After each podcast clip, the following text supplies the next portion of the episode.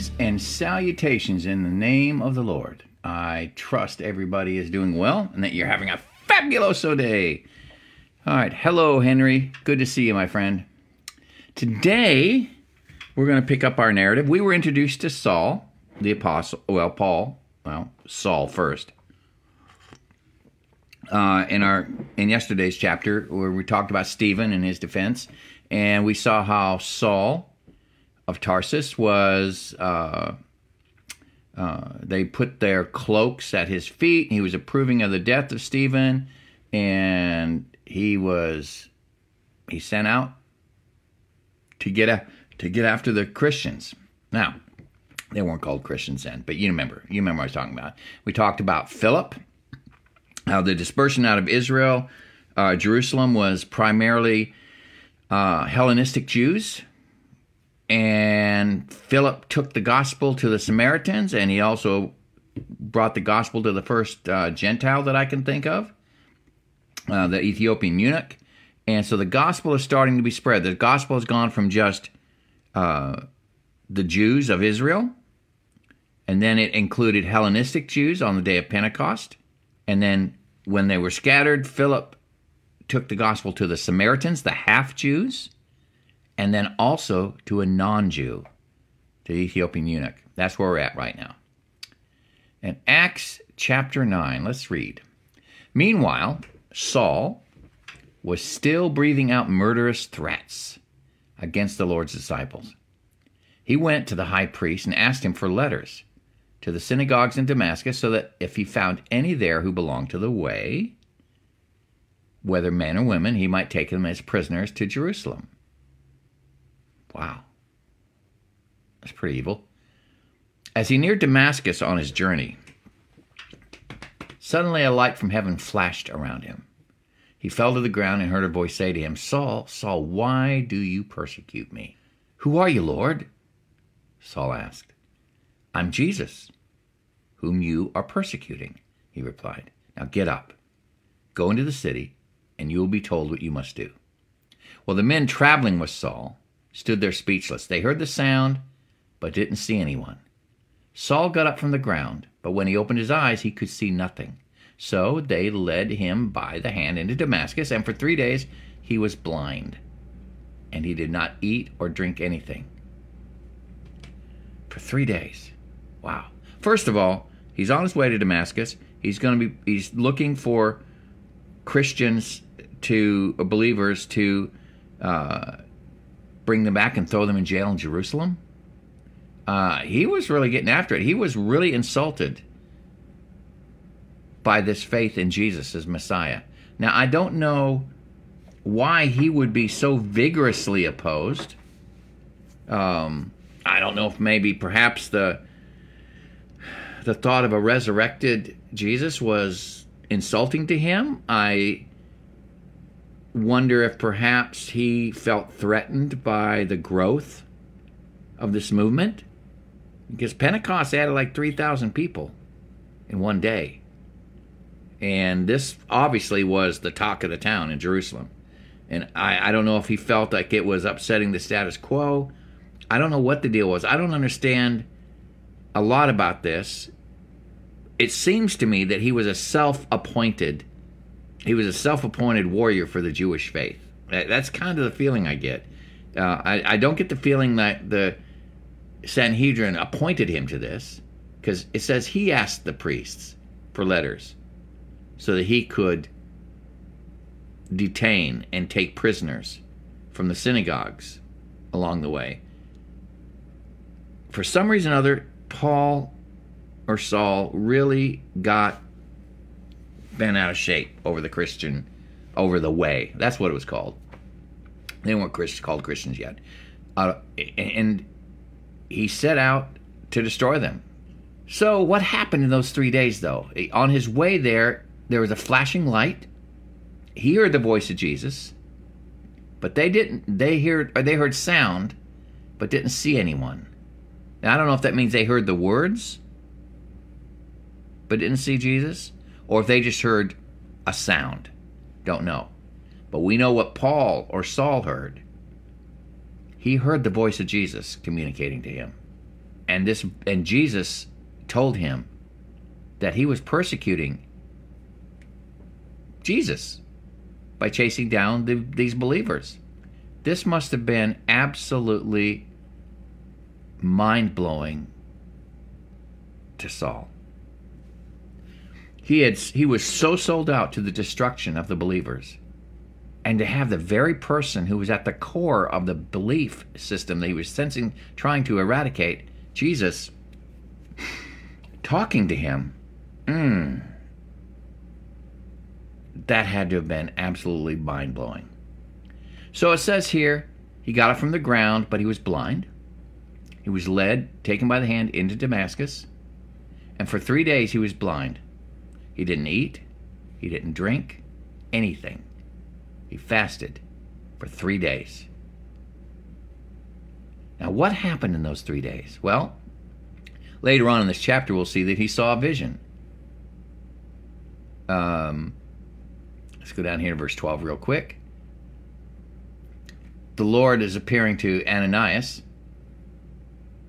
a disciple there in Damascus, and he tells Ananias that Saul is praying and that he has a vision where he sees a man named Ananias place his hands on him to restore his sight. So we know that he saw part of his 3 days he was fasting and praying, he saw a vision. But now there's more details we find out from Acts chapter 26, and I've quoted it here. Paul is standing before Agrippa. He's giving a defense. He's been arrested. And he says, on one of these journeys, speaking to Agrippa, on one of these journeys, I was going to Damascus with the authority and commission of the chief priests. About noon, King Agrippa, as I was on the road, I saw a light from heaven brighter than the sun, blazing around me and my companions. We all fell to the ground, and I heard a voice saying to me in Aramaic, Saul, Saul, why do you persecute me? It is hard for you to kick against the goads. Then I asked, who are you, Lord? He says, I'm Jesus, whom you're persecuting. Now get up, stand on your feet. I have appeared to you to appoint you as a servant and as a witness of what you've seen and will see of me. I will rescue you from your own people and from the Gentiles. I'm sending you to them, to open their eyes and to turn them from darkness to light and from the power of Satan to God, so that they may receive forgiveness of sins and a place among those who are sanctified by faith in me. So there was a lot that happened in those 3 days. He had a vision where he saw Ananias coming, and Jesus gave him a little bit more detail about what was supposed to be happening. Now in Damascus, there was a disciple named Ananias. The Lord called to him in a vision, Ananias. Yes, Lord, he answered. Go to the house of Judas on Straight Street. Ask for a man from Tarsus named Saul, for he is praying. In a vision, he has seen a man named Ananias come and place his hands on him to restore his sight. Lord, Ananias answered, I have heard many reports about this man and all the harm he has done to your holy people in Jerusalem. And he has come here with the authority from the chief priest to arrest all who call on your name. Ananias is a little suspicious, and probably, rightly so, maybe a little fearful. But the Lord said to Ananias, Go, this man is my chosen instrument to proclaim my name to the Gentiles and their kings to the people of Israel. Now I like this last statement. I will show him how much he must suffer for my name. God isn't going to let Saul off the hook. He is going to suffer in the name of Jesus. And we find out later that in his journeys, yes, Saul did suffer. And he's reassuring Ananias. He says, look, he's not getting off scot-free. But I have chosen him. And he will pay a price for what I'm going to have him do. Now, go. Then Ananias went to the house and entered it. Placing his hands on Saul, he said, Brother Saul. Interesting, he calls him brother, because obviously he really believes Jesus when Jesus told him that Saul was a believer now. Brother Saul, the Lord, Jesus, who appeared to you on the road as you were coming here, has sent me to you, so that you may see again and be filled with the Holy Spirit. Immediately, something like scales fell from Saul's eyes, and he could see again. He got up and was baptized. And after taking some food, he regained his strength. Now, isn't this amazing? Here he is. He's a Pharisee of the Pharisees, emissary of the Sanhedrin, and he went and got baptized. Now, I'm making an assumption here.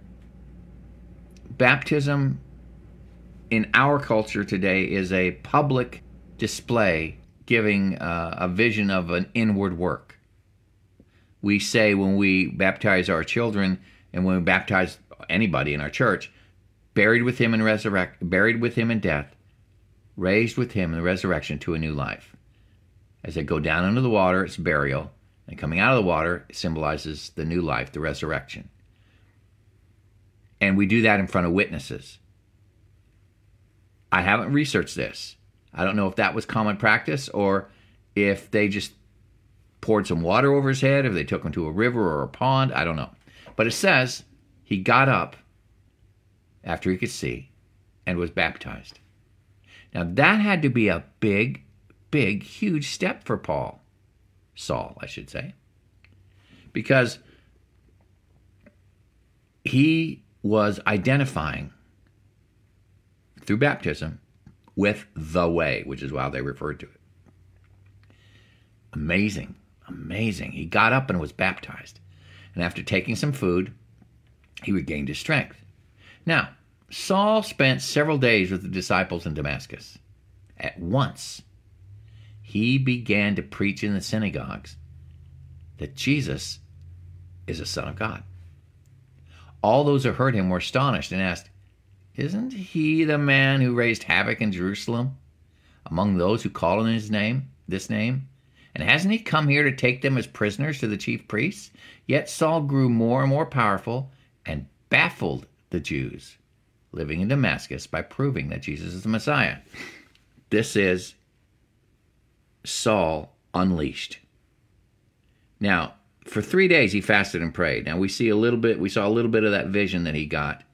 But I just have this sneaking suspicion that in those 3 days, Paul and Jesus, I can't believe I'm about to say this, had a come to Jesus meeting. You know, that's what my mom and dad used to say when we had to be disciplined. Boy, we're about to have a come to Jesus meeting. I kind of get the suspicion that for those 3 days, Paul and Jesus got up close and personal. And it must be mind-blowing because he knew the scripture. He was a Pharisee of the Pharisees, memorized probably the entire Torah. He knew the Old Testament inside out. He had been a disciple of Gamaliel, one of the most revered teachers of his day. So Paul was a brilliant man, a giant, an intellectual giant.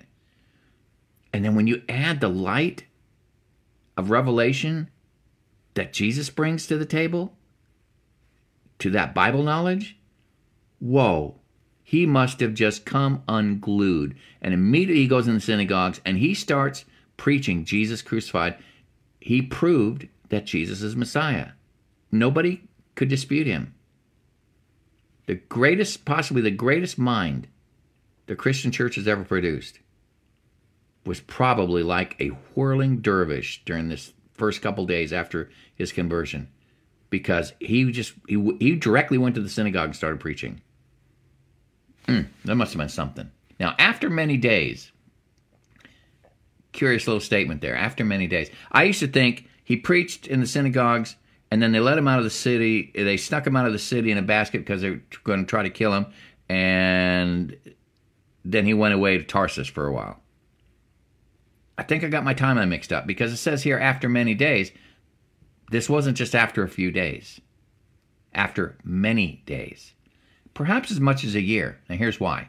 In Galatians 1, verse 13, Paul's writing says, "For you've heard of my previous way of life in Judaism, how intensely I persecuted the church of God and tried to destroy it. I was advancing in Judaism beyond many of my own age among my people, and I was extremely zealous for the traditions of my fathers. But when God, who set me apart from my mother's womb and called me by his grace, was pleased to reveal his Son in me so that I might preach among the Gentiles, my immediate response," An important word there, immediate. My immediate response was not to consult any human being.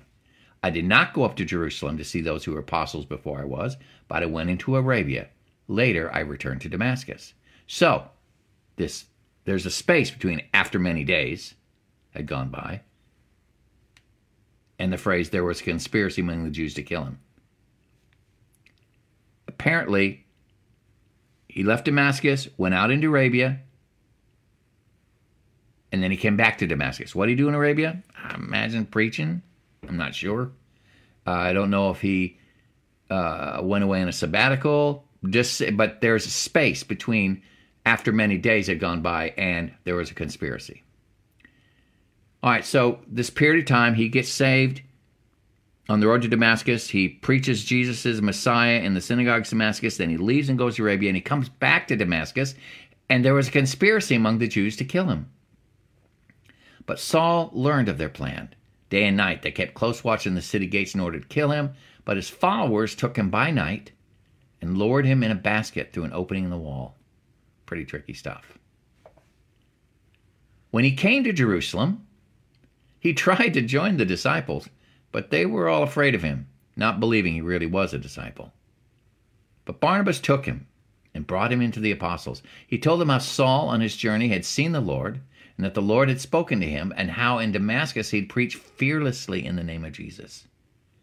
So Saul stayed with them and moved about freely in Jerusalem, speaking boldly in the name of the Lord. Now think about this. He was sent by the Sanhedrin in Jerusalem to go capture believers and bring them back, put them in jail. He had letters from the Sanhedrin giving him authority to do this. They sent him out on his journey. He comes back, and he goes into the synagogues, and now he's preaching Jesus Christ crucified, raised on the third day, sitting at the right hand of God the Father. He went out, a persecutor of the church, and comes back, its greatest defender. Now, can you imagine consternation in the heart and minds of the Sanhedrin? I wonder what Gamaliel thought about this. I'm assuming he was still alive, but because Gamaliel defended Christianity at one point. I'm just wondering, I'm just wondering, there's a special connection between a student and a teacher, especially in a discipleship-like thing like with Gamaliel and Saul. And I'm wondering, gosh, did Saul have conversations with Gamaliel? Did they discuss this? Inquiring minds want to know. Have to wait till I go home to see Jesus to ask Saul that question. But he goes out, the enemy of the church, comes back, its most powerful proponent. So Saul stayed with them and moved about freely in Jerusalem, speaking boldly in the name of the Lord. He talked and debated with the Hellenistic Jews. That's interesting. From the very beginning, he went to the Hellenistic Jews.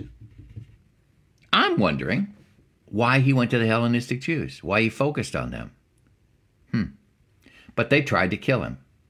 When the believers learned of this, they took him down to Caesarea and sent him off to Tarsus. Now, Tarsus was Paul's home. He was there for an extended period of time, maybe 8 to 10 years, prior to Barnabas coming to get him. Now, there's some gaps here that are just so curious to me. First of all, why did he go to Arabia for a year or so before coming back to Damascus? Don't know. They had to scoot him out of Jerusalem because the Hellenistic Jews were going to try to kill him. They sent him to Tarsus. There's some conjecture, and I'm going to offer up conjecture. This is not gospel. Page thinking with his mind, with his mouth open. Saul had been raised and was a brilliant advocate of Judaism. One of the greatest minds that Judaism has ever produced. He was very evangelistic in his opinion of Judaism. He was brilliant. He had been taught by one of the greatest rabbis or one of the greatest teachers of his day, Gamaliel. But his knowledge of Scripture was lacking in the sense that he hadn't been able to tie it to Yeshua, Messiah. Mind is blown on the way to Damascus.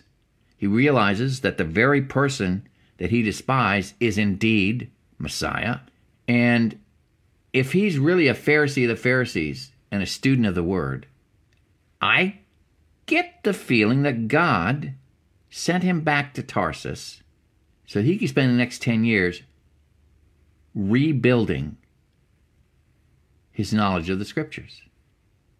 In essence, relearning the meaning of the Torah within the context of Jesus being Messiah. That's a huge thing. He'd have to reevaluate prophecies concerning Messiah. He'd have to reevaluate the different places in Scripture. In Isaiah, where it refers to Jesus as, or refers to Messiah as suffering, he'd have to relearn the significance of those within the context of the fact that the Messiah that the Jewish nation had been looking for had lived in their midst for 34 years. Don't know if he ever saw Jesus. He'd be about the same age as Jesus. Don't know if he ever saw Jesus. I don't know if he was a member of the Sanhedrin. He was probably part of the crucifixion process because he would have been an enemy of Jesus. I don't know if God put him on the back burner to sort things out, to sift things through, and to reevaluate and to relearn and recalibrate his theology. I kind of get the feeling that's what happened. Don't know. That's my thoughts. Another thought is this. He was a Pharisee of the Pharisees. It's very many people believe he was married. So he would go back to Tarsus and be with his wife, if he had one. I kind of think he did, because later on he gives advice in one of his epistles. He gives his advice on divorce, and the advice he gives hints at the fact that he knows what he's talking about. So there's lots of things that are swirling around in my brain, but as I think with my mouth open, I kind of get the feeling that God had a lot of things to show Saul. Sent him to Damascus, and he had to rethink things through, rebuild his theology, rebuild his thinking, recalibrate his viewpoints, and do some serious, serious study, and in many ways relearn what he thought he already knew. But whatever happened, something happened, because he went away Saul and comes back as Paul, the apostle. It's an amazing story. Then the church throughout Judea, Galilee, and Samaria enjoyed a time of peace and was strengthened. Living in the fear of the Lord and encouraged by the Holy Spirit, it increased in numbers. Now the church has moved out of Jerusalem. It's moved into Judea and Samaria. Isn't that amazing? The church is already getting established outside the bounds of Judaism. All right. This is a good place to stop. The story of Saul the Pharisee becoming Paul the Apostle is fascinating. We're going to take a break from Paul because, well, Paul's taking a break and he's in Tarsus. And over the next 10 years or so, we're going to see what happens, what else is going on. We bring our focus back to Peter, and he has a very important thing that happens in his life and ministry. So our focus is going to be on Peter starting tomorrow. All right. That's it. Mr. G, my coffee. I, dear people,